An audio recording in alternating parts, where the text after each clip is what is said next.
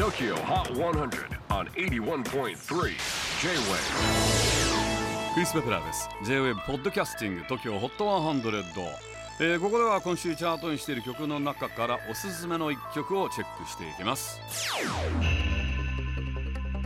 今日ピックアップするのは53位に初登場ウト。何でもいいよ。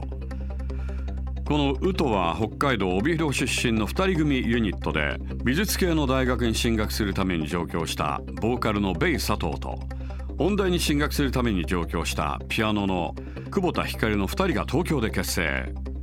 ちなみにグループ名ウト。これはカラスとウサギと書いてウトと読みますが、えー太陽と月という意味を持つ言葉だそうです。これは昔から中国にある神話で、えー三本足のカラスは太陽に住みウサギは月に住むという神話から来ているそうです。